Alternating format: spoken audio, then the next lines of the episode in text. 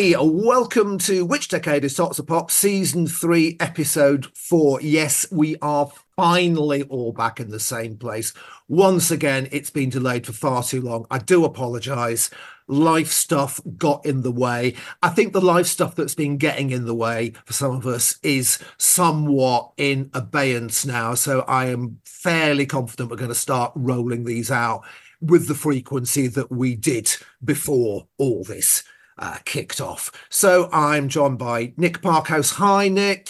Hello. And by DJ Trev. Hi, Trev. Hello there. We have this time, thanks to our magic randomizer, all the sevens. So we have a year suffix of seven, we have a chart position of seven. Means that we will be looking at records that are number seven in the charts on January the 10th in 1967, 1977, all the way through to 2017. Playlists, if you subscribe to our Patreon, you get the full track embedded in the episode. For everyone else, you'll need playlists. So for YouTube, tinyurl.com forward slash which decade 34Y for Spotify, which decade 34S for the extracts and bonus bits, which decade 34E. And just before we kick off with the first tune, just say Patreon subscribers will know this, but the three of us did some Patreon only content where we talked about our 10 favorite top 10 hits of 2023. Uh, really pleased with what we came up with because, as you'd expect, we were really diverse in the tunes that we picked. But I have a question for you and I will answer the question at the end of the episode. There was only one hit from 2023 that all three of us mentioned in our top tens of the year. What song do you think that might be? I will tell you later. But for now, let us start with The 60s.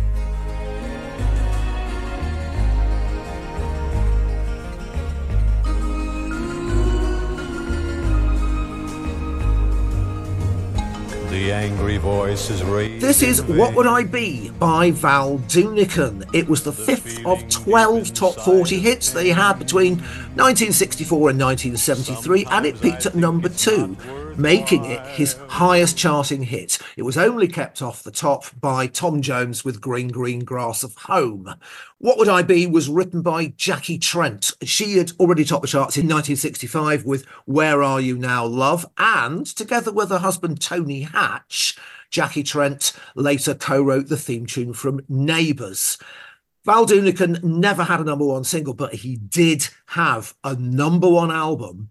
And this album knocked the Beatles' Sgt. Pepper's Lonely Hearts Club Band off the top of the charts in the final week of 1967. That album's name was Val Doonican Rocks, but gently.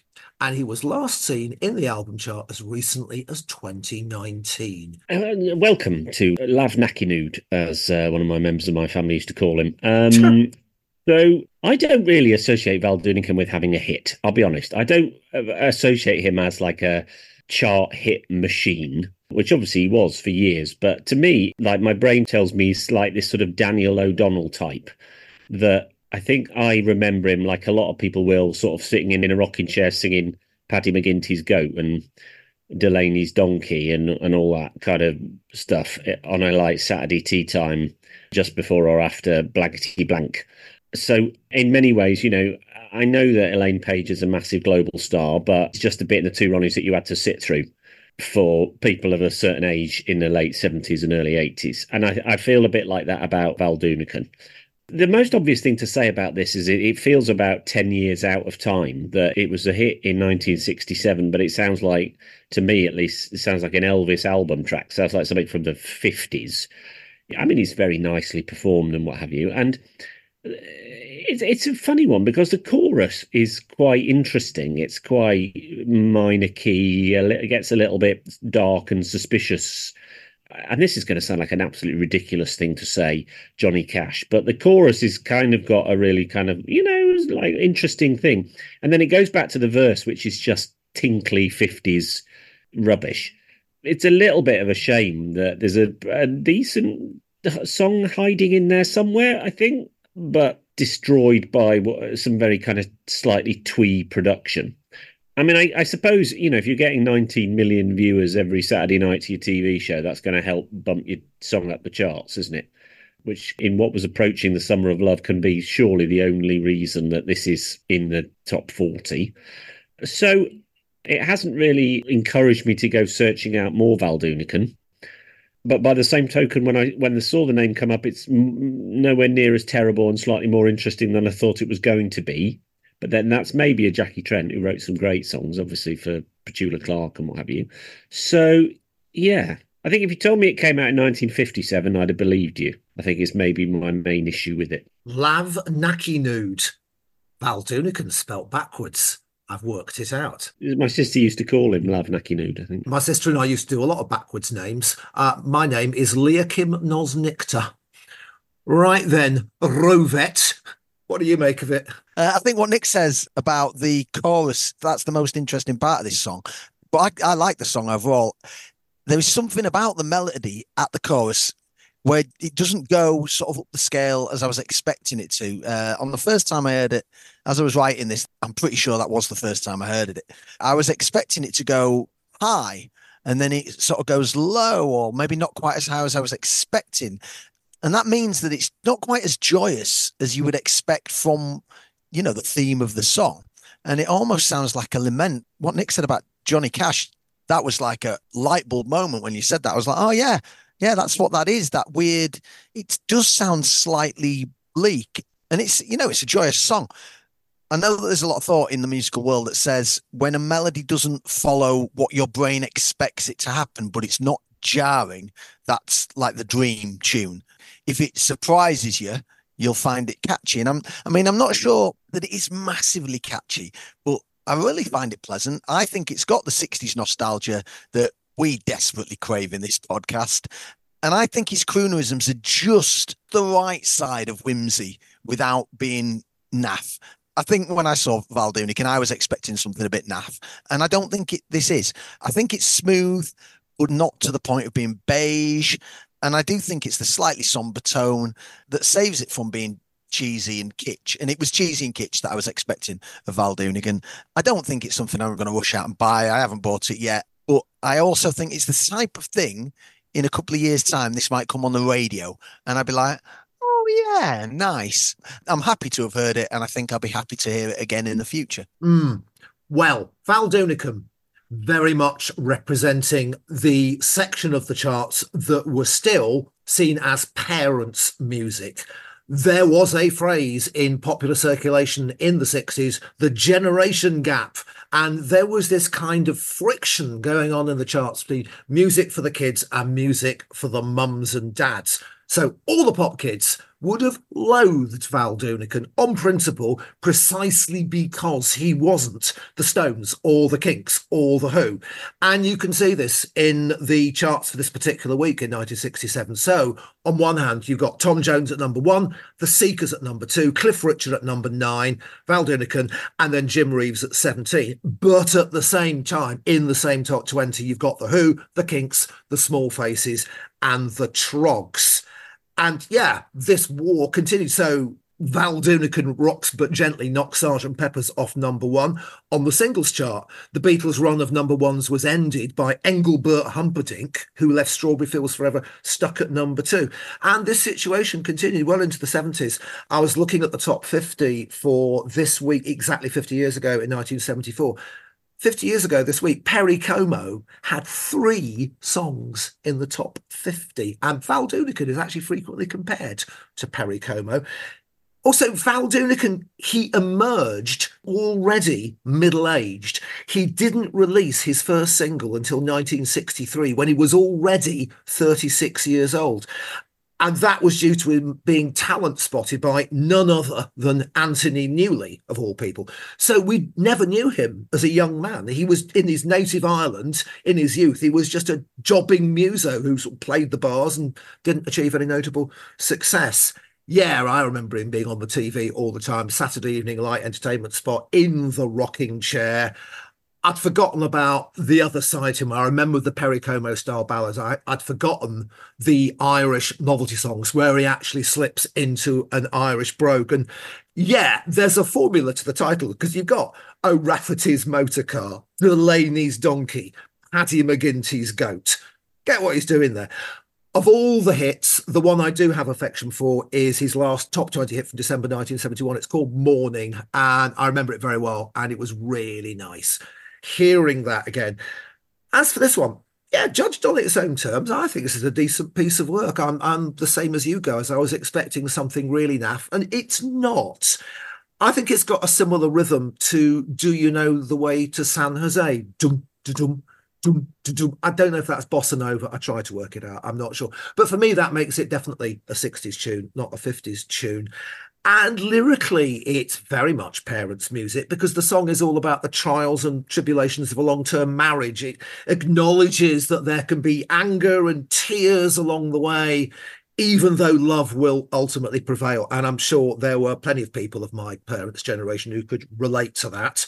The vocals, I would say, are pleasingly mellifluous. And I think the song as a whole feels kind of comforting and reassuring. And that was what Val Doonican was essentially all about it's a nice cup of Horlicks, isn't it? This song. Exactly. And sometimes a nice cup of Horlicks really hits the spot. Totally. Doesn't always have to be Jaeger bombs. There's a drinks concept for you. Jaeger bombs and Horlicks. Ooh. There are Jaeger bombs coming in this episode, I feel. Most definitely are. Not sure they're coming with the next track, though, as we proceed to.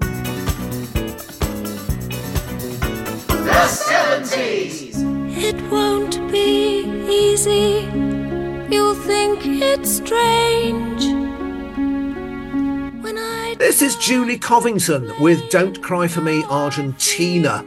It was the first of just three top 20 hits that she had between 76 and 77, two solo, one as part of a quartet. It was her only chart topper, spent a single week at number one. And I barely need to tell you this, but obviously it was part of the soundtrack of Evita as written by Tim Rice and Andrew Lloyd Webber.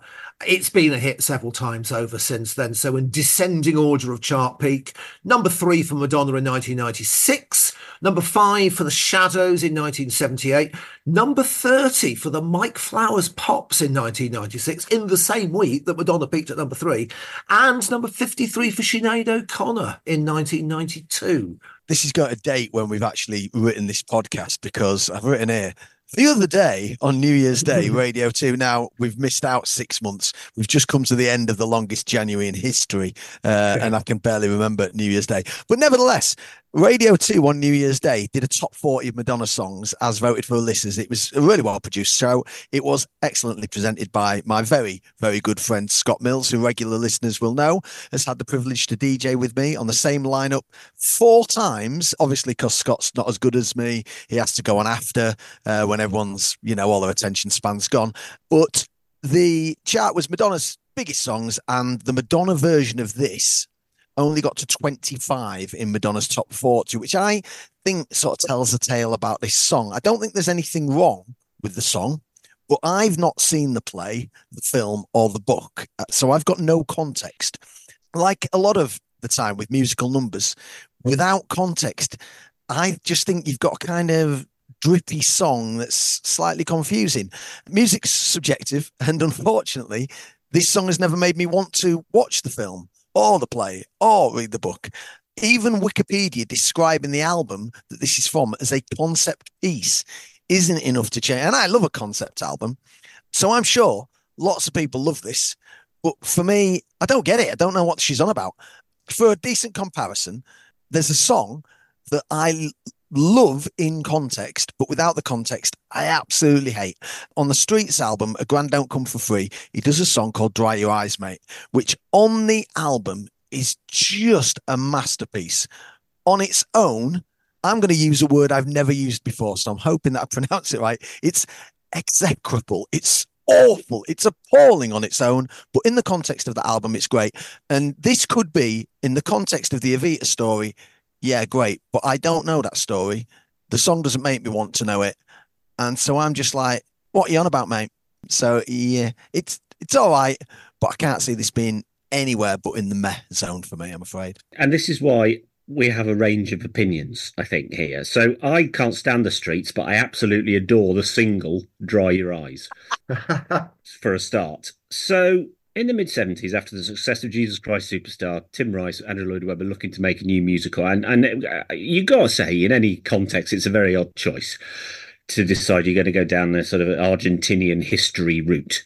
So they made it as an album. This was sort of a, almost the last song. They couldn't really decide what to call it. They had loads of titles. They thought that putting the word Argentina in the title would put people off, which uh, Tim Rice admitted later was a mistake.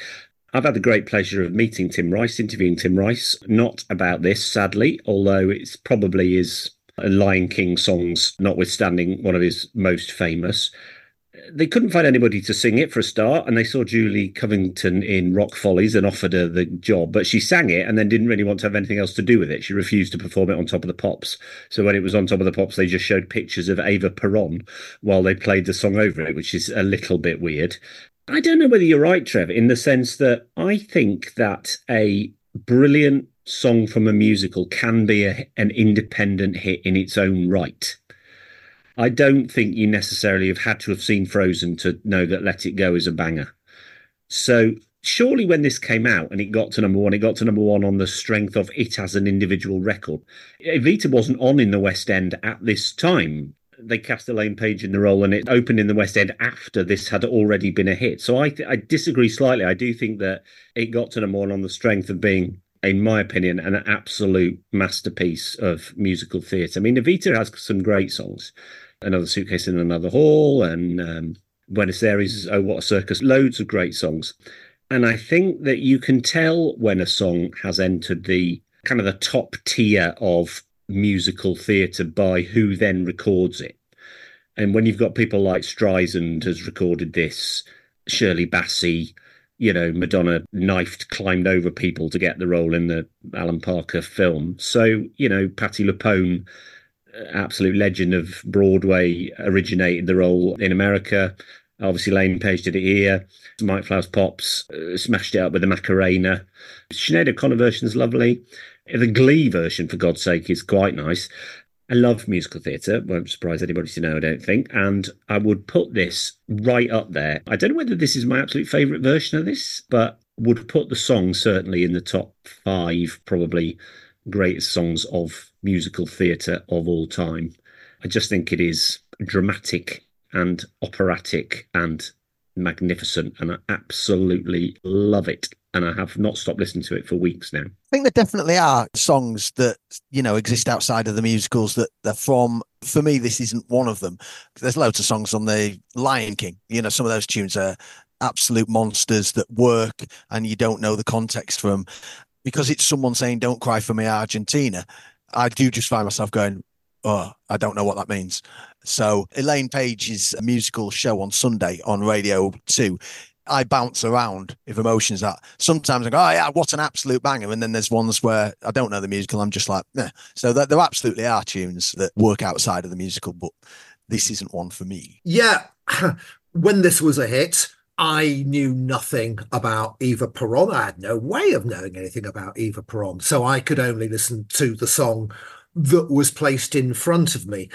And um, I did what I frequently used to do to big hits of the day. I was like 14 going on 15 when this was a hit. I had the most massive and all consuming and obsessive crush on a boy at school which I could not speak about to anybody, and I suffered. And one of the ways that I managed my suffering was by turning every other record that was a hit into somehow being about my unrequited love for this guy.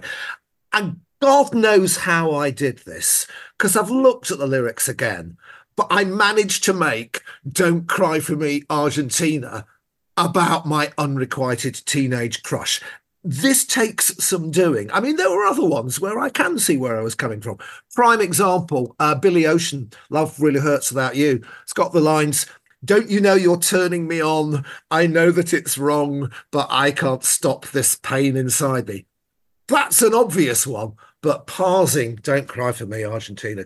God knows what was going on. You kept your promise, I kept my distance. Oh God, yeah. Surely. Oh, totally. His name wasn't Dave Argentina, was it? Because then it makes sense. Yeah, Nick, that was actually one of the lines that I was able to sort of trace. It won't be easy. You'll think it's strange when I try to explain how I feel. Oh, yeah, there are bits. Anyway, right. Hello, Andrew Lloyd Webber. I don't like Andrew Lloyd Webber very much, and that's to put it mildly. But as much as I might affect to loathe him, there are some songs of his whose greatness is impossible to ignore. And this is one of them. For the record, the other Lloyd Webber songs which I genuinely love, and it's not a long list, are Take That Look Off Your Face, sung by Marty Webb, Another Suitcase, Another Hall from Barbara Dickson, also from the original Evita soundtrack, and Memory from Cats. And then for me, the song had a second lease of life when Madonna covered it in 1996. I went to see the film at the time as well. One of our friends at the time became obsessed with the Madonna version. He lived in a flat. I mean, he used to put it on in his flat really loud, and you would fling open the doors to his balcony, and he would stand there on his balcony, lip syncing to all of Don't Cry for Me Argentina, as if he were Eva Peron, who in the film delivers the song from a balcony overlooking all of her people. Um, my friend had nothing to look at but neighbours' gardens. I don't much get on with most of the Lloyd Webber school of vocalists. So Elaine Paige, Sarah Brightman, Michael Crawford, Michael Ball absolutely not my thing in terms of vocal style.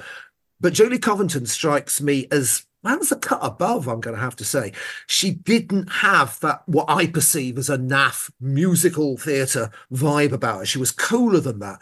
I also liked her on the Rock Follies TV series that was running at the time. I think it went to two seasons. She was cast alongside Rula Lenska and Charlotte Cornwell as part of a struggling, kind of proto feminist, ballsy female rock band called um, The Little Ladies. I suspect Rock Follies has not worn well. But then, yeah, Julie Covington, she completely turned her back on blockbuster musical theatre stardom, to quote the song. And as for fortune and as for fame, she never invited them in.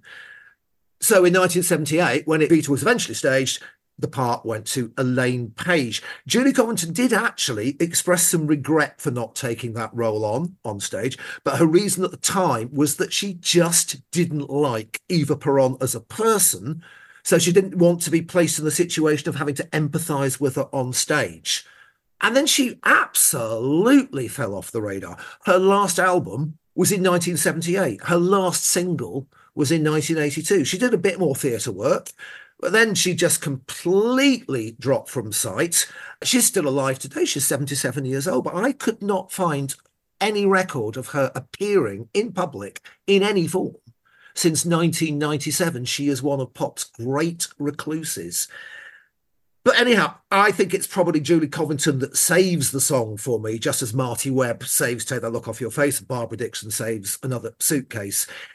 Lloyd Webber had originally offered the Evita soundtrack to Elkie Brooks, who turned him down. And that leaves me wondering if Don't Cry for Me, Argentina had been sung by Elkie Brooks, who's not one of my favourite singers, would I have loved it so much? Because I truly adore this. I don't like Andrew Webber either, just for the record.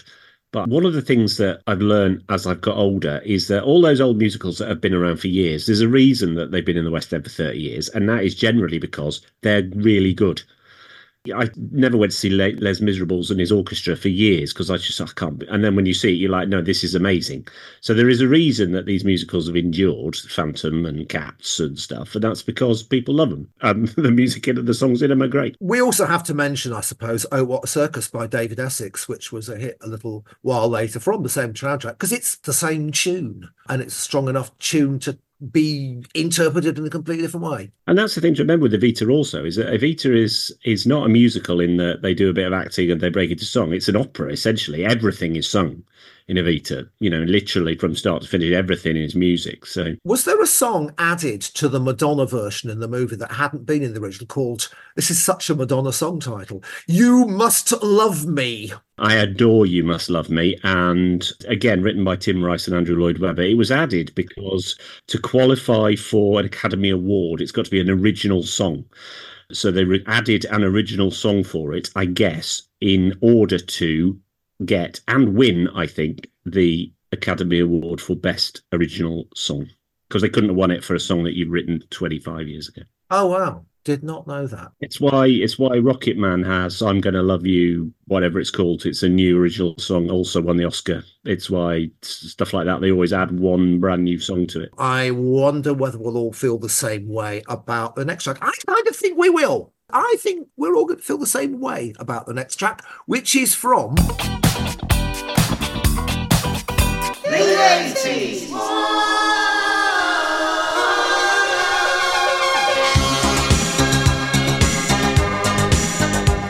This is Sometimes by Erasure. It was the first of 29 top 20 hits that Erasure had from 1986 to 2005. Peaked at number two, kept off the top by Europe and the final countdown.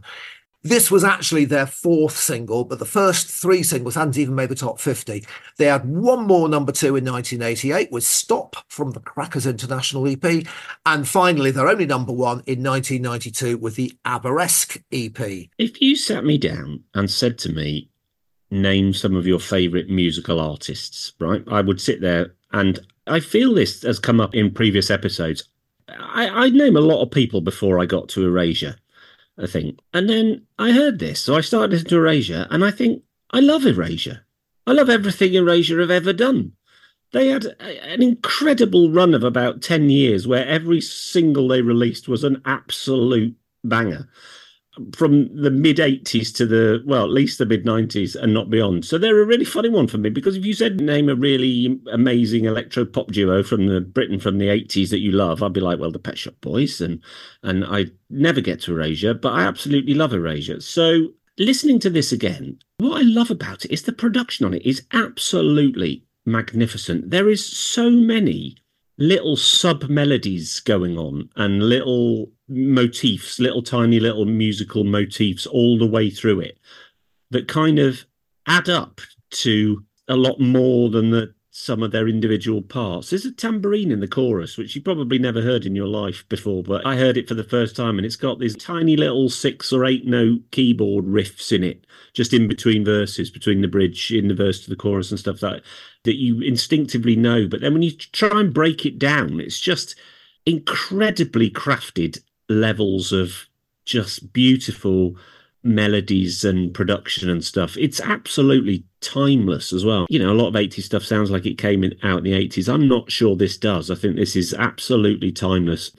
You know, I love it. And yet it's, you know, I don't know whether it'd make the top 10 of my favourite Erasure songs. I know that A Little Respect is having a massive, the kids have got hold of that somehow on TikTok or on social something. A Little Respect is massive currently with the Gen Zs. So yes, lucky enough to see Erasure live. They were fantastic. I've loved everything that they've done. Love this. An absolute classic. So this is a podcast about pop. I think it's fair to say that with this tune, the pop sensibility has just stepped up several gears from where we've been. There aren't many tunes that I can picture myself sort of hearing before I started buying records. Once I started buying records, you know, the first time I heard Renegade Master, the first time I heard Born Slippy, the first time I heard, I know, there's millions of tunes that I go, oh yeah. Well, this must have been on the cusp. But I think if I'd have heard this two weeks later, I would have started buying tunes. I was in the Richard Dunn Sports Centre in Bradford that had, get this, three slides. Now, this was at a time when you still had to go through those weird coloured uh, foot baths before you could go into the pool. And if you fell into it, you'd go blind. Three slides was unprecedented. But if the Richard Dunn Sports Centre represented the pinnacle of leisure architecture in the late 70s, which it absolutely did, by the time I was there, even then, they'd added slides, they'd done stuff. The shine was starting to come off. It was starting to tarnish a little bit. I cut my foot on a chip tile. It was a bit knackered. Unfortunately, the purple foot bath could have killed off the Black Death. So certainly killed off whatever I could have caught. But the shine was coming off the Richard Dunn Sports Centre, and this tune came on, and Erasure put the shine back on my day. I was having a miserable day. It, I was awkward, a sunken chest, and all the kids were taller than me. It was a school trip, and all the good-looking girls didn't want to hang around with me because I was pasty. And oh, and then and this tune came on, and it was all fine because what an absolute wonderful piece of just shiny pop music. I don't think you could call this anything other than pop. You could, yeah, synth pop, but what is this? This is just pop. It's denim. It's turned up denim. You've got to be wearing a white t shirt to be singing this, and you could dance to this. And if you picture the second half of the 1980s and what a pop star should look like, it's surely what he actually looks like in the video, dancing around on top of the building around. He's like dancing in some washing lines and stuff like that. It's just amazing. The only the only problem I've got with this is that in the video, and what Nick said about the layers of the music, this is a, a synth masterpiece. For some reason, one of the titans of synth pop is strumming a guitar in the video. Mm-hmm. And I mean, I can't hear a guitar in the mix at all. I might have missed it you know, my ears aren't what they used to be. But that's the only thing. Other than that, this is just perfect. I'm on side with this song. And I hope you've got that from what I've just said because I was right back when this came on. I was right back in the Richard Dunn Sports Centre and it made my day better then. And it makes my day better every time I hear it now. Yeah, this is going exactly the way I thought it was going to go, which is good news. Yeah, second appearance on this podcast for Vince Clarke because we had him in season two as part of Yazoo when Don't Go came up. After Yazoo split, I kept track of what Vince Clarke was up to because I really liked him. So I went out straight away. I bought the single he did with Feargal Sharkey in December 83. They would call themselves The Assembly. Uh, they had a big hit with Never Never. Loved that. Then he put out a single with Paul Quinn didn't chart called One Day. I was one of the few people who bought that. And then as soon as Erasure got together, I followed them right from the start. I'd already bought their first three flop singles. And when I say flop, one of them only peaked at number 100. So I, when sometimes finally gave them their first proper hit, I was absolutely delighted.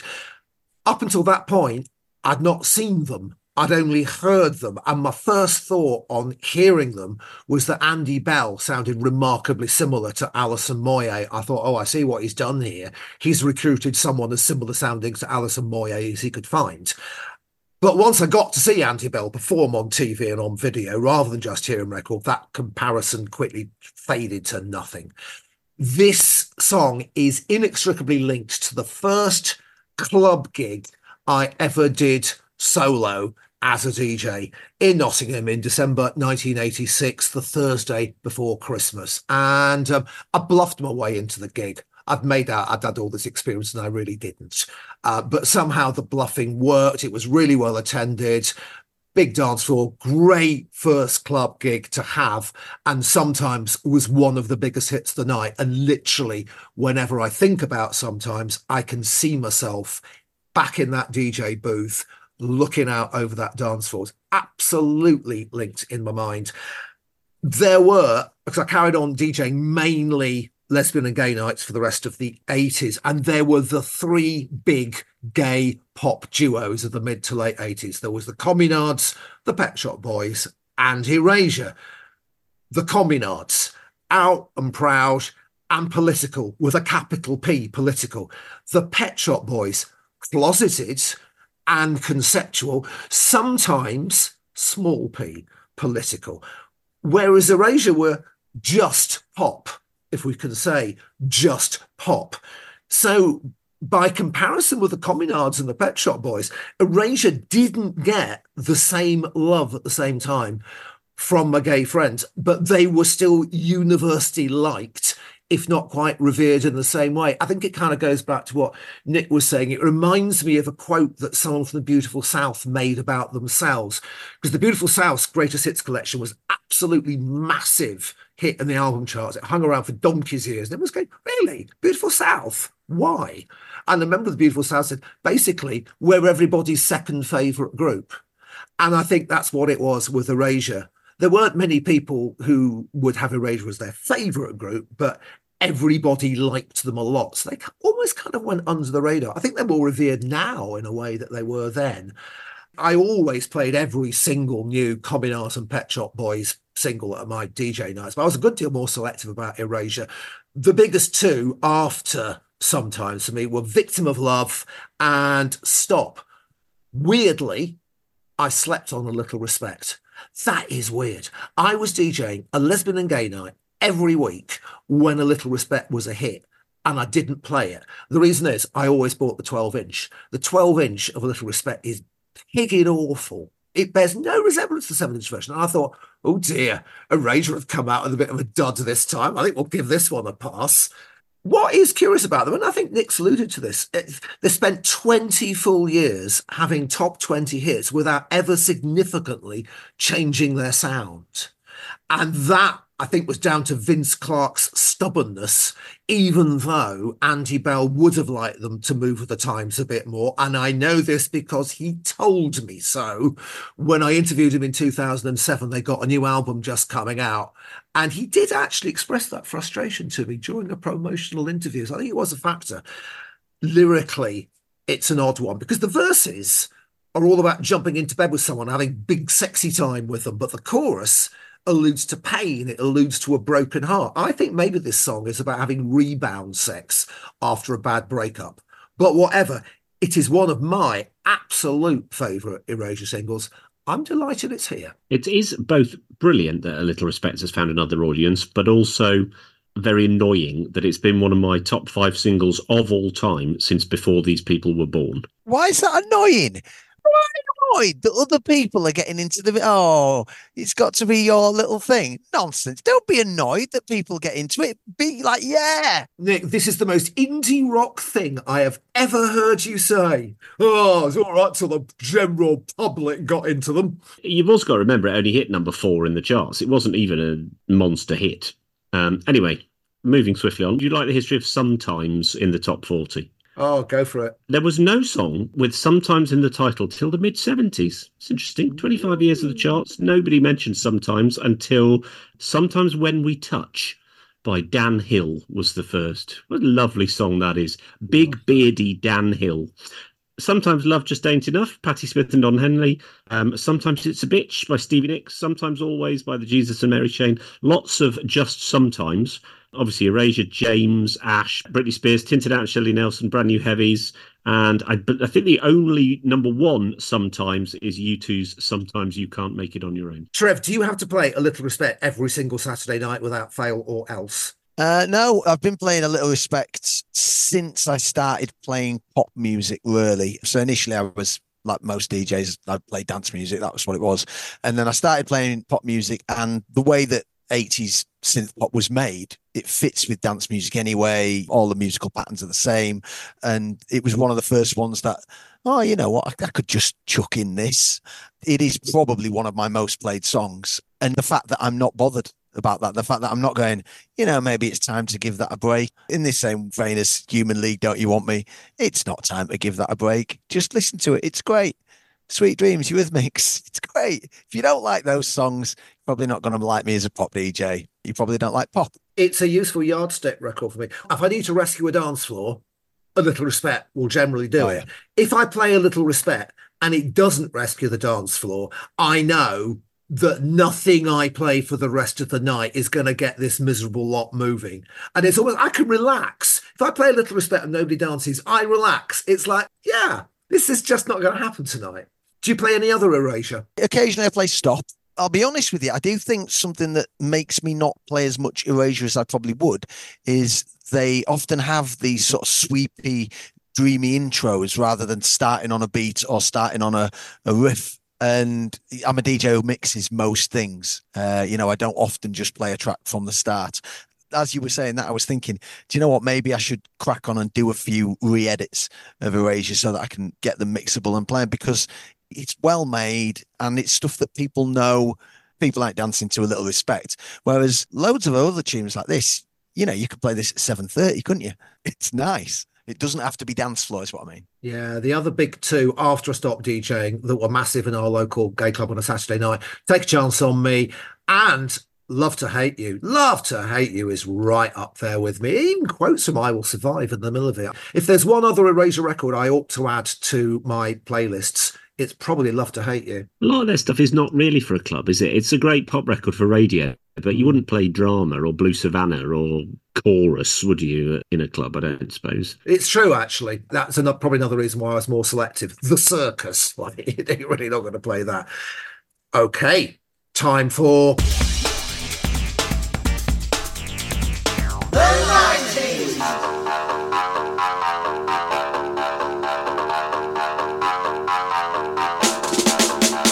This is The Prodigy with Breathe. It was the 11th of 17 top 20 hits that The Prodigy had between 1991 and 2009.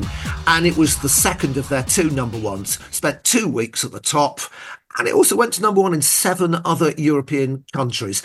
Breathe is also The Prodigy's most streamed track on Spotify with 153 million plays. I like the Prodigy a lot. I've got most of their albums. Wishlist fans, I've not got the most recent one. And I've seen them live loads of times. I also like experimental dance and I like the line between dance music and rock, which is where this sits. But the honest truth about this tune is I'm not actually that bothered about this type of stuff from the Prodigy. I think it's really good. I think it's well made. I think Keith had invented a really iconic late 90s persona. I think it's as recognizable as Jack Sparrow or Freddy Krueger. And I think the progression of sound that the Prodigy embodied is absolutely huge, massively influential. I think it's close to genius. I think the acts that they influenced and continue to inspire are outstanding. They're right up my street. Bands like Crossfaith, Hadouken, Nova Twins, uh, Soft Play, Electric Callboy, and Enter Shikari. There's so many people that they influenced. And this era of the Prodigy doesn't leave me cold, but it is just there is other stuff by the Prodigy that I prefer much more. This album, it's a very important album, but it's my fifth favorite of the Prodigies. I think the video is great, the imagery is superb, and I do think it's good music. But I think it's more important than it's something that I would listen to by choice. I want the synths and the ravey bits. I want it a bit more euphoric. And as far as pop music goes, pop music podcast. This is at the heavy end of pop. I think it's this stuff that makes the Prodigy a punk band. I think it's this stuff that makes the Prodigy so important. If they just carried on knocking out the rave, which is what I wanted them to do, they wouldn't be as important as they were. And they're not here to do what I want. A lot of the time, the Prodigy aren't here to do what anybody wants. When their fans are crying out for more ravey stuff, they'll come back with a rock album. Likewise, they'll go the other way and they'll drop stuff that people aren't expecting. And I think that's great artistically. It does mean that I'll do a long ramble like this about a tune that I think is really great, but isn't my favorite of this band. And I think the band are one of my favorites. I didn't go off them when it was cool to go off them. And a lot of people will tell you, oh, I never went off the Prodigy. And a load of people did when they got really massive, when they started being in the top 10 all the time. And it was when they did Firestarter. And people were like, what the hell? That they got their credibility back. It's a great song. It's a great piece of music. I think it's probably one of the most influential, important tunes that we've actually had because I think the Prodigy are that important and influential. But yeah, it's, it's still not one of my favourite songs by the band. You see, unlike the 80s, this is not already, this is not going the way I thought it was going to go. I thought that was going to be unqualified 10 out of 10 from you, Trev. Nick, I have a hunch I know which way you're going to go on this, but I might be wrong again. As a sweeping generalisation, the Prodigy I don't think are for me. I actually didn't mind the Charlie says one. It was okay because I quite liked the Shamen at that point, and it felt like a sort of similar type thing. And then Britpop came along, and obviously, I think as I've said on the podcast, but it just changed everything for me. I went out one day, I bought a Shine album and Different Class by Pulp, and that was it. From that point, it was just Britpop all the way.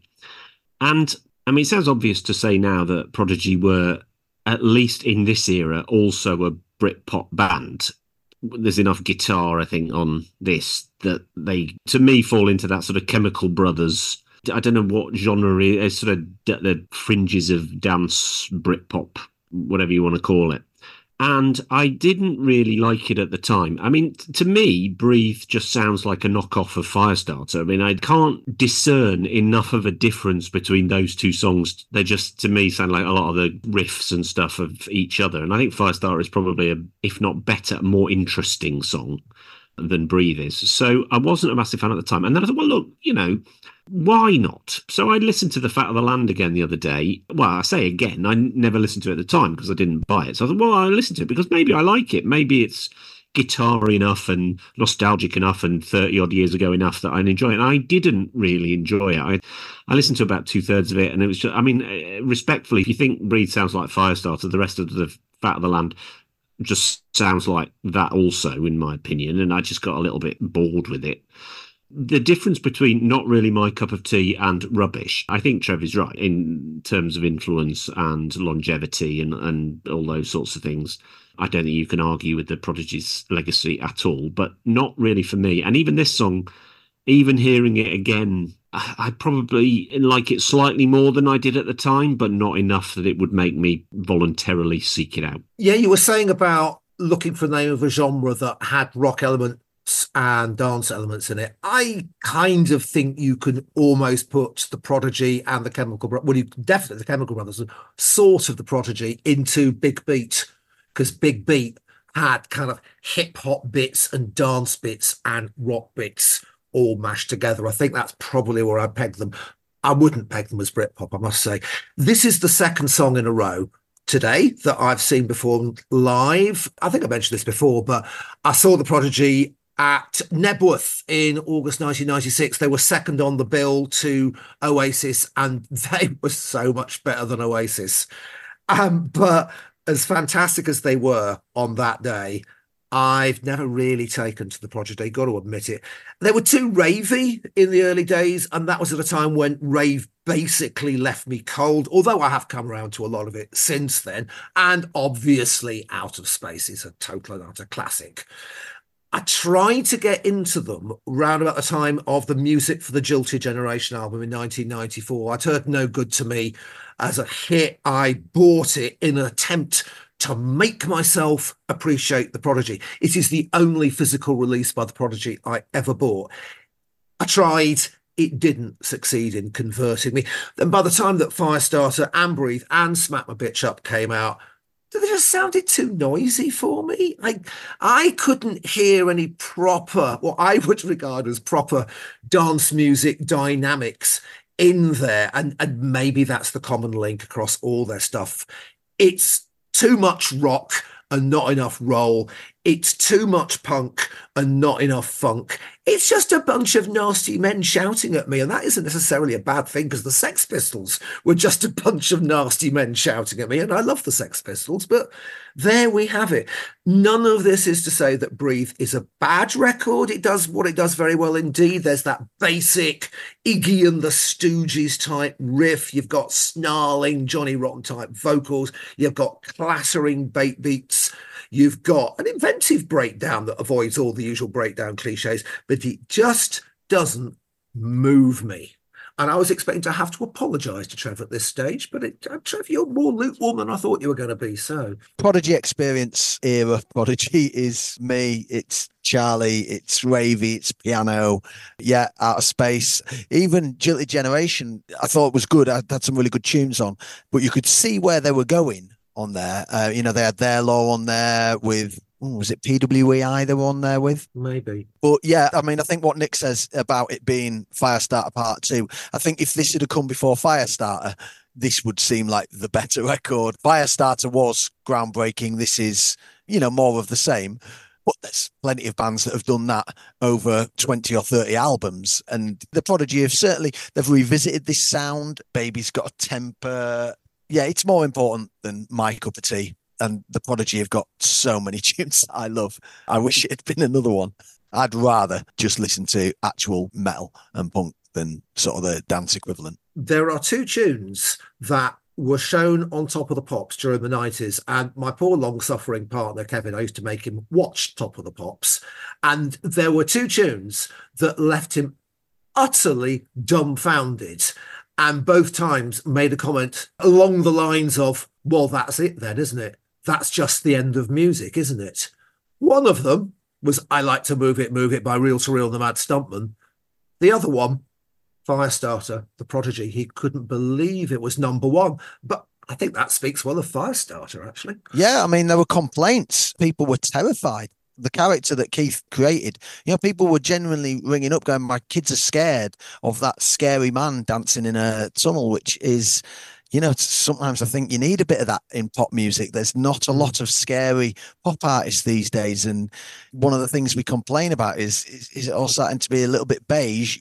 Where's the balls, essentially? And when I was saying about bands that they influenced, you know, I think there's a shout for them influencing bands like Slipknot, you know, who were at the much heavier end of things.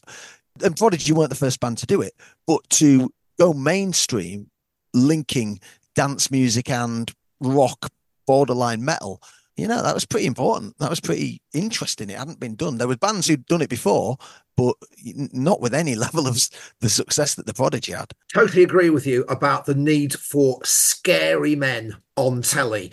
Oh, there's plenty of scary men, just not scary in the right way. Yeah. Well, you see, Keith Flint from The Prodigy, he is in the same bag as, for people of my generation, Alice Cooper was. Scary man off the telly, who actually later on was revealed to be a pussycat. Compare and contrast with Marilyn Manson, who was anything but a pussycat. So you're saying that all George Ezra needs to do is pierce his tongue and run up and down a dark tunnel? It's not a bad idea. That's George Ezra's next album. James Arthur. Oh, God, I can picture that all too clearly. Right, let us proceed to.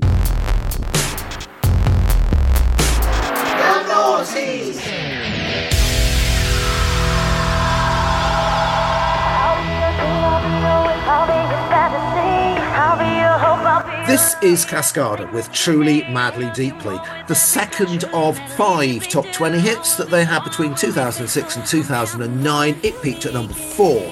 Their highest charting hit was Evacuate the Dance Floor, that got to number one in 2009.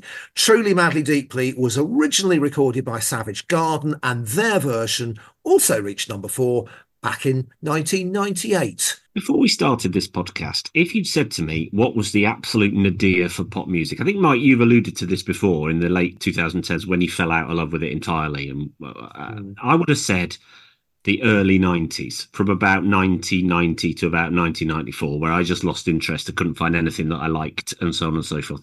I think since we've started doing this podcast, I've revised my opinion, and I think that the nadir for pop music is, I would say, the mid 2000s. I didn't know that Cascada had done a cover of Savage Garden's Truly Madly Deeply until it turned up on the randomizer. I could genuinely say I don't think I've ever heard this before in my life.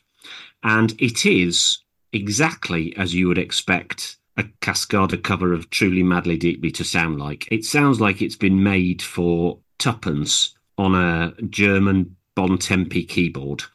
I could be here for hours about this, honestly. So I love Savage Garden. Absolutely love Savage Garden. Made two amazing albums, had a bunch of great hits. The second album, particularly, I just think is brilliant. And then essentially broke up and disappeared. Here's a factoid for him. My wife has shampooed Darren Hayes's poodles. Um, when she was working at an animal facility and he was obviously he's Australian, he brought his poodles in for grooming. It sounds like a euphemism, doesn't it? But she has shampooed Darren Hayes's poodles. Um, now, I have a love hate relationship with Truly Madly Deep because I absolutely love Savage Garden's original Truly Madly Deeply, but it again. So here's a can you love a song if you have a terribly negative experience for it? Because it was my first dance song at my first wedding. so it's very hard to listen to it now. It's a shame because I love it and I do want to love it, but I can't love it anymore. It's one of the things I lost in the breakup was this song has disappeared from my life in some ways. But I listen to it, I've, I've mellowed towards it again slightly, which is good because I love it. It's a beautiful song. And then there's this. I mean, I don't really know where to start. It's like you might as well have got the cheeky girls to do it. You've talked before, Mike, about these, you know, Euro covers of well-known songs with a much higher BPM, and it's essentially just one of them, isn't it? The whole point of Truly Madly Deeply is that it's a ballad, right? It's a relationship ballad. I want to stand with you on a mountain. I want to with you in the sea, and I want to lay like this. It's a love song, and I just don't think you can put banging mid two thousands production behind a love song, and it just it's misses the point of it entirely. You know, if the Vengaboys had done "You Don't Bring Me Flowers," right, it just doesn't work, does it? It's just like Trev's going down. That would work. I don't know. So I mean, I was astonished to find out that Cascada have had as many top 10 hits as Savage Garden did, which seems all sorts of wrong.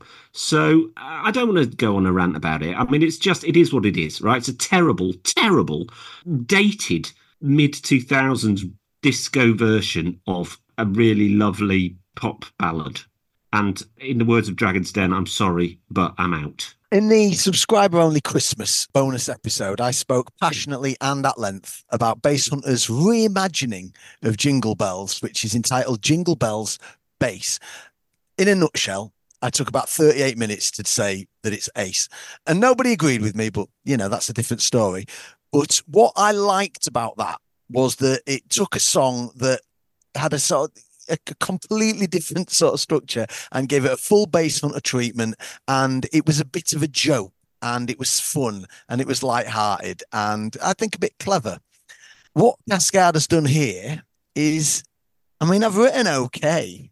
I'm not, I'm not sure I feel it is okay, but it's completely generic. It's a Eurodance donk version of a lovely pop record but I think if you don't like this, I think you can legitimately say she has ruined this song. Whereas, you know, I don't think you could say Basshunter ruined Jingle Bells because Jingle Bells is a Christmas carol. You know, you know what I mean? He just did something so different. This is she's taken a pop record that already existed and tried to make it into another pop record that maybe shouldn't exist. What Pras did with Queen was take a song and make it into a different tune. This is just the same song, but faster and cheesier. I mean, maybe this is better if you've never heard the Savage Garden version. I, in fact, I would probably say this is much better if you've never heard the Savage Garden version because you've got nothing to go. Oh, why? Why? Why Cascada? Now, I think the why for Cascada is at this point they were just knocking out any old crap whilst she still had a big name. Let's get a few more through the doors and get some sales. And I think Cascada did some good songs, but I don't think this is one of them. There are millions too many cheesy dance bangers of otherwise good songs that don't really need to exist uh, and don't really need a cheesy dance banging version anywhere near. It shouldn't have even been thought of. And this is like one of them. I clearly shouldn't have written down okay because this is not okay. It doesn't move anything on. Um, it doesn't bring anything to the table. There's nothing clever about this whatsoever. And not everything needs to move things on, and not everything needs to be progressive and clever. But this is about as progressive as eating too many hot dogs and throwing up down the side of the waltzers. And I think that's the only place that this would sound good. I don't have a lot to say about this. What I feel about this record can be fairly quickly summarized. But you need to know my love for boshing Eurodance covers of unlikely rock songs basically knows no limit. I even wrote an article about all of this for The Guardian in 2010. I am more than happy with the concept of Cascada basically stomping all over Savage Garden's boring power ballad. Sorry, Nick, music is subjective. Just, I don't get that Savage Garden version at all. I prefer this version by Cascada. It's not clever. It's not tasteful. It cannot be justified on any intellectual level. And yet I have the most massive sweet tooth for this kind of thing. And I can't give you any rational justification for it. I love the sheer dumb sacrilege of this. It reminds me of a bit. There was a punk band in the late 70s called the Dickies, and they used to do punk covers of rock classics. So they took songs like The Sound of Silence and Nights in White Satin, and they just stomped all over them, did punk cover versions. And maybe there's a connection between what they did and what Cascada did as well. They're, all of them are done at like breakneck speed. Maybe I just like fun. Maybe it's as simple as that. I find this fun. Cascada, as I mentioned this on the results bulletin, Cascada are on tour again this year. They're a part of a Clubland package and they are performing along with Basshunter, Sash, Kelly Lorena, Darren Styles, Flip and Fill, Ultra B, and in Manchester for one night only, the mighty Vengaboys could we persuade them to do You Don't Bring Me Flowers. I think that would be magnificent. Trev, I gather you tried for tickets and they've all sold out. These are big venues. Yeah, the gig that I want to go to because it's a night that I can do without missing work has Mm. sold out, and I'm just not sure because it is a very full-on fairground dance lineup. Whether or not I'd actually enjoy it as much as in my mind, I think I would. I speak about Basshunter. I think Basshunter is really fun, uh, and I think Cascada in her moments, every time we touch, is sensational. Evacuate the dance floor was a, a lovely tribute to Lady Gaga, but this at the time there were a lot of dicey dance covers around. I think Jan Wayne did because the night that's one that leaps out at me, and they never brought me any joy playing. And there's a load that have actually aged relatively well, and you listen to them now and you go, oh yeah. But it's sort of a bit tongue in cheek. It's a bit ironic. I wonder if where we are at the moment with the annual deluge of stripped back piano weepy cover versions of otherwise good records is in as many years time going to sound like this period of music sounds to me now. Because some of them have aged well like i say a little bit novelty yeah tongue-in-cheek irony most of them still crap. I think we've reached saturation at the moment with cover versions that have gone the other way. Instead of adding power and energy to them they suck all the life out of them and i honestly couldn't tell you which i prefer if i had to listen to either ultra cheesy dance covers or ultra stripped back, far too sincere piano ballad versions. I think probably I'd be choosing the Cascada door, to be honest. Yeah. Me too. And you, Nick, I presume would you go for the piano stripped back things, wouldn't you? Of course I would. I know other opinions are available, but I don't know how you can argue that this is a better version of Truly Madly Deeply. I find that impossible. I can't comprehend that at all. Coming from a man who refuses to acknowledge the Cars as a hit record, that that's a better version is. Well, who was it that said that music is subjective? I, I've heard this phrase somewhere. All I can say is I enjoy this version more than the Savage Garden version because I'm not emotionally in, invested in the Savage Garden version. With all due respect, Nick, I had no idea this had been your the first dance at your wedding. I, that's just completely floored me. And I, I was like, I feel I need to tread gently here. But if a song that didn't move me in the first place gets vibed up like that, I'm just like, yeah, go for it. Stick a donk. Add a Bosch. Now I can have fun to this. I'm not saying I hate the Cascada version. I'm just saying I like it less than a song that was played at my disastrous, as it turned out, first wedding. So we've mentioned Alice Cooper. Mm. Can we somehow subject Nick to the dance version of Alice Cooper Poison? Do you remember that? That was around this oh. era, wasn't it? I didn't love that either. It absolutely was around this era. Loved it. Definitely check out Jan Wayne because the night. That's bad. I thought Infernal doing Oh the night is that was quite good. I quite enjoyed that, but they didn't really change that a right lot. Self control. Was it all Runner who did um Ordinary World, Duran Duran? Oh, don't know that one. I think this movement started with uh, Heaven by DJ Sammy. That I do think has aged all right. I, I didn't get that at the time. I thought that was appalling. But now I think it's cheesy and naff and crap and actually all right. Nick, I've got to ask, what was the first dance at your second wedding? I don't think we did one. I think we just skirted that entirely. You got to play a bit of music, you know, in like the registry office, you know, as you're coming in and out. And we just had film music. We had the Star Wars throne room music as everybody was leaving. Uh, Your Love is Lifting Me Higher and Higher, Jackie Wilson, which was nice. So that sort of thing. A couple of friends of mine got married at a registry office, and this was in the days of cassette boom boxes. And they had instructed me to bring a boombox into the registry office room because there were two Oleta Adams songs that they wanted playing one for when they walked up, one for when they walked down. So it was uh, Oleta Adams Get Here on the Way Up, Oleta Adams Rhythm of Life on the Walk Down, written with Tears for Fears.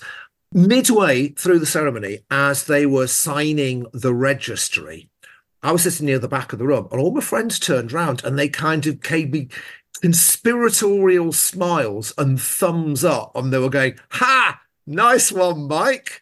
I was like, "What? I'm not playing anything. What are you talking about?" And then I realised that while the register was being signed, the register office were piping music into the room, and the song they were playing at that moment was Engelbert Humperdinck, please release me, let me go, for I don't love you anymore. And my friends thought I would do that as a prank. Oh I just thought, don't registry offices vet the content of their playlists? That's like playing Staying Alive on hospital radio, isn't it? But also, we did have, and I think we're probably the only people in the history of humanity at their wedding to have Way Back Into Love by Hugh Grant from the film Music and Lyrics. Good film. I don't remember the song. Trev, did you have a first dance? I'm not married. Oh, you're not married? I get to hear about that all the time as well. Does bass on to do the wedding march? wedding march bass. Ah, you commissioned Malcolm the Break Doctor to do a donk wedding march. Ho, ho, ho. Here comes the bride. Bass. I mean, if you love it, Trev, you know, like you say, if you love it, you should put a donk on it. All right, here come.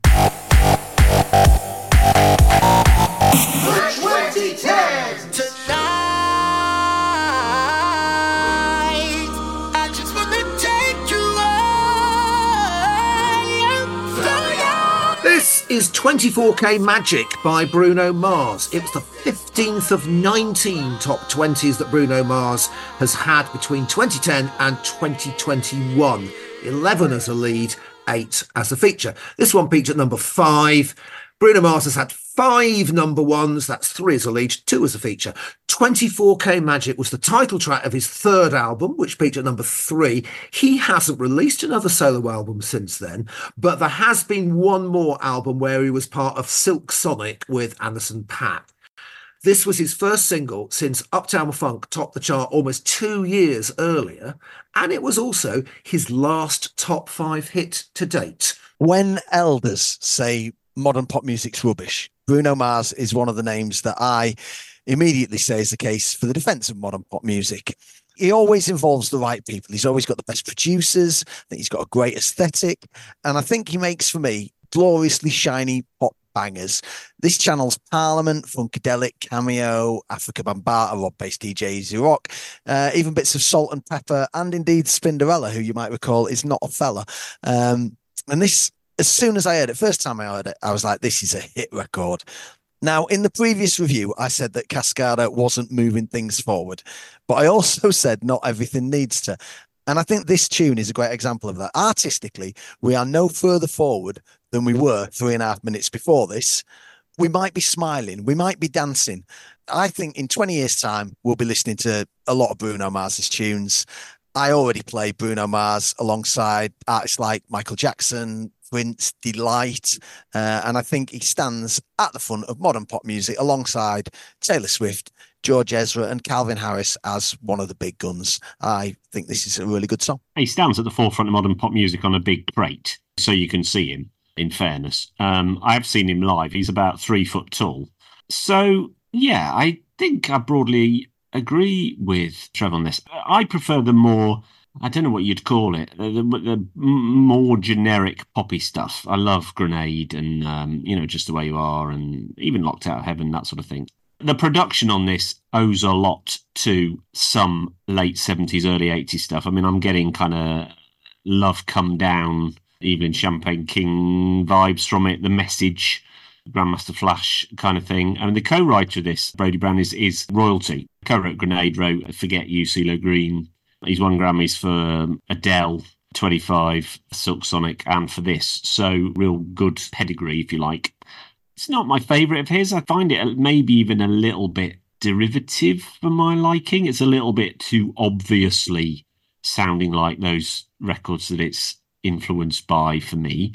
But I do agree with Trevor. I saw him live. It's one of those gigs where you know you're in the presence of a proper star. You know, it's like seeing Gaga or uh, even Dua Lipa, I would say these days. You know, you know you're in the company of a like a A list act, if you like. So not my favourite of his, but I do like most of what he does. It's a great little pop song. Yeah, I've seen Bruno Mars. I saw him in 2011 when he was touring his first album, and yeah, he was great.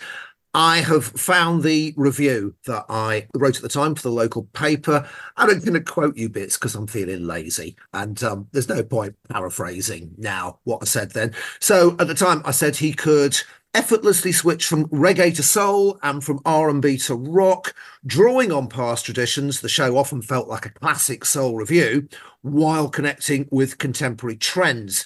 Then I went on to say, as for Bruno himself, he had an unusual knack of combining sunny wholesomeness, there was more than a touch of Donny Osmond about it, particularly in the dental department, with an unblinking sexual directness, such that even the ruder lyrics still somehow sounded clean. And then towards the end of my review, I commented that lyrics such as You Can Count on Me like one, two, three are hardly likely to be remembered as enduring classics. Well, listeners, I have just completed two weeks of playing the Dame in the Knaresborough Panto. And for 10 shows, I have had to listen to two of the other characters duetting on Bruno Mars's number 78 in the chart smash. You can count on me like one, two, three. And for most of the time that I've been off stage, that bloody song has been buzzing around my brain to such an extent that it's almost put me off Bruno Mars completely. Honestly, I've had three weeks of earworming. You can count on me like one, two, three. However, we are here to talk about 24K Magic, a song completely passed me by in 2017, as it almost completely tuned out of chart pop. In fact, I only discovered it last year when I realised I needed more than Uptown Funk in the Bruno Mars section of my digital crates. So I did a deep dive into all of his other hits, and I came away clutching brand new downloaded copies of Locked Out of Heaven and this one as my personal top two Bruno Mars dance friendly hit picks. And yeah, it does obviously go down very well indeed on my dance floor, and so it should. It's not a million miles away from Uptown Funk, even though that was two years previously. I think maybe there's more of an 80s soul funk flavour to it. The references that I got, and Love Come Down, good shout, but the references I got, uh, bits of the Gap Band, and the Gang, Patrice Rushen, and it's in a style which is still being done today. So Lizzo, Dua Lipa, Jungkook, have all riffed on this kind of style, this set of influences, this kind of BPM tempo. Like most things that Bruno Mars does, it's got a strong retro vibe. That's no bad thing. I definitely prefer this than the critically acclaimed stuff he went on to do with Anderson .Paak, who I love, as Silk Sonic. Silk Sonic should, in theory, press every single one of my buttons, but in reality, it rather washes over me. After Uptown Funk, 24K Magic is my second favourite Bruno Mars single. Have you seen the video of him doing an Elvis impersonation when he was a small child? No. Ah, you need to find it. He was only like five or six, and he was on like in a local American news program, you know, because oh look, there's this little child that can do this amazing Elvis impression and stuff. It's quite sweet, bless him. So he was obviously out from a very young age he has interesting lineage because he was born in Hawaii and he is part Puerto Rican and part from the Philippines. I first came across him when I was working in Manila over the summer of 2010. And I think Just the Way You Are was just breaking at the time. And it was everywhere in Manila because Manila was claiming Bruno Mars as, as one of his own. How do we feel about that song where he talks about, Today I'm not going to do anything, I'm just going to put my hand down my pants? Is that the lazy song? The lazy song, yeah.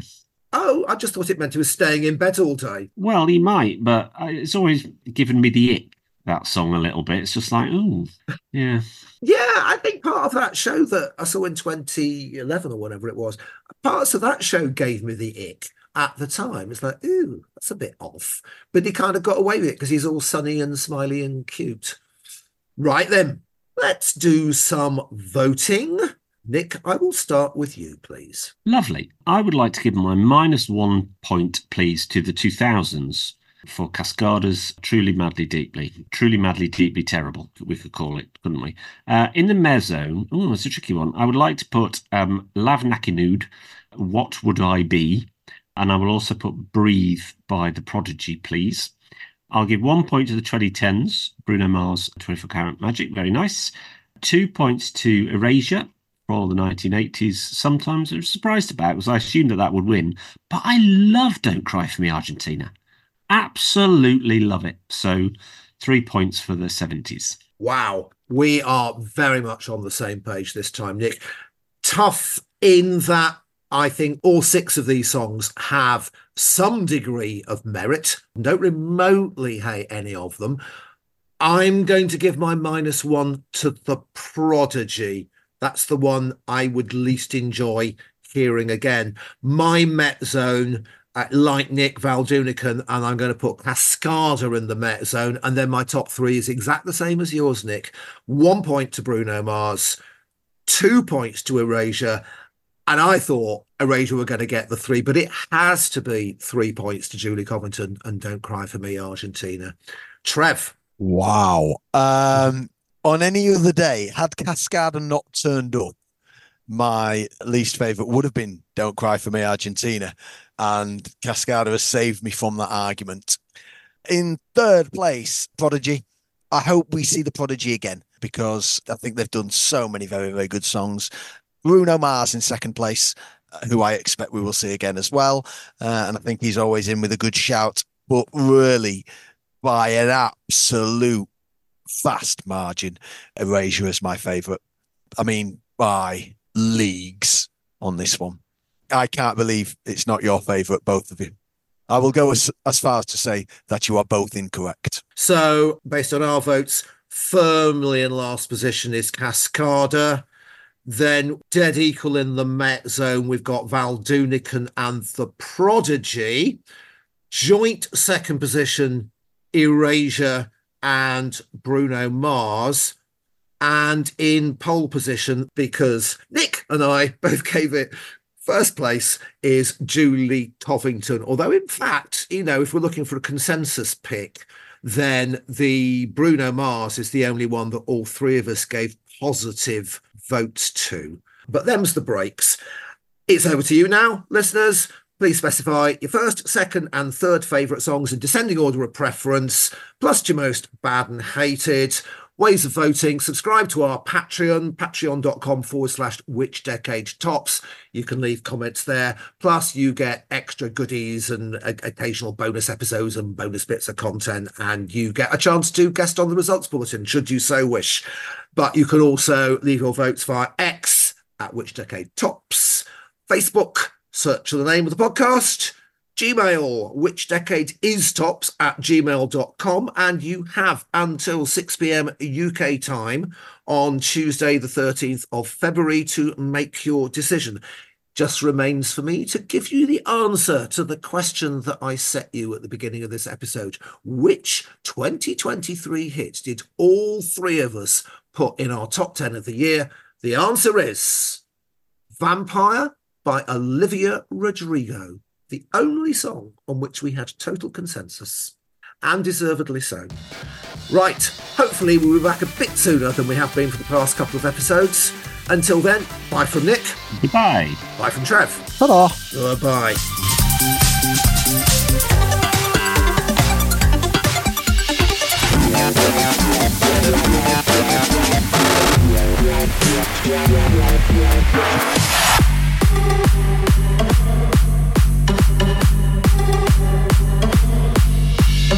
Which decade is Tops for Pops?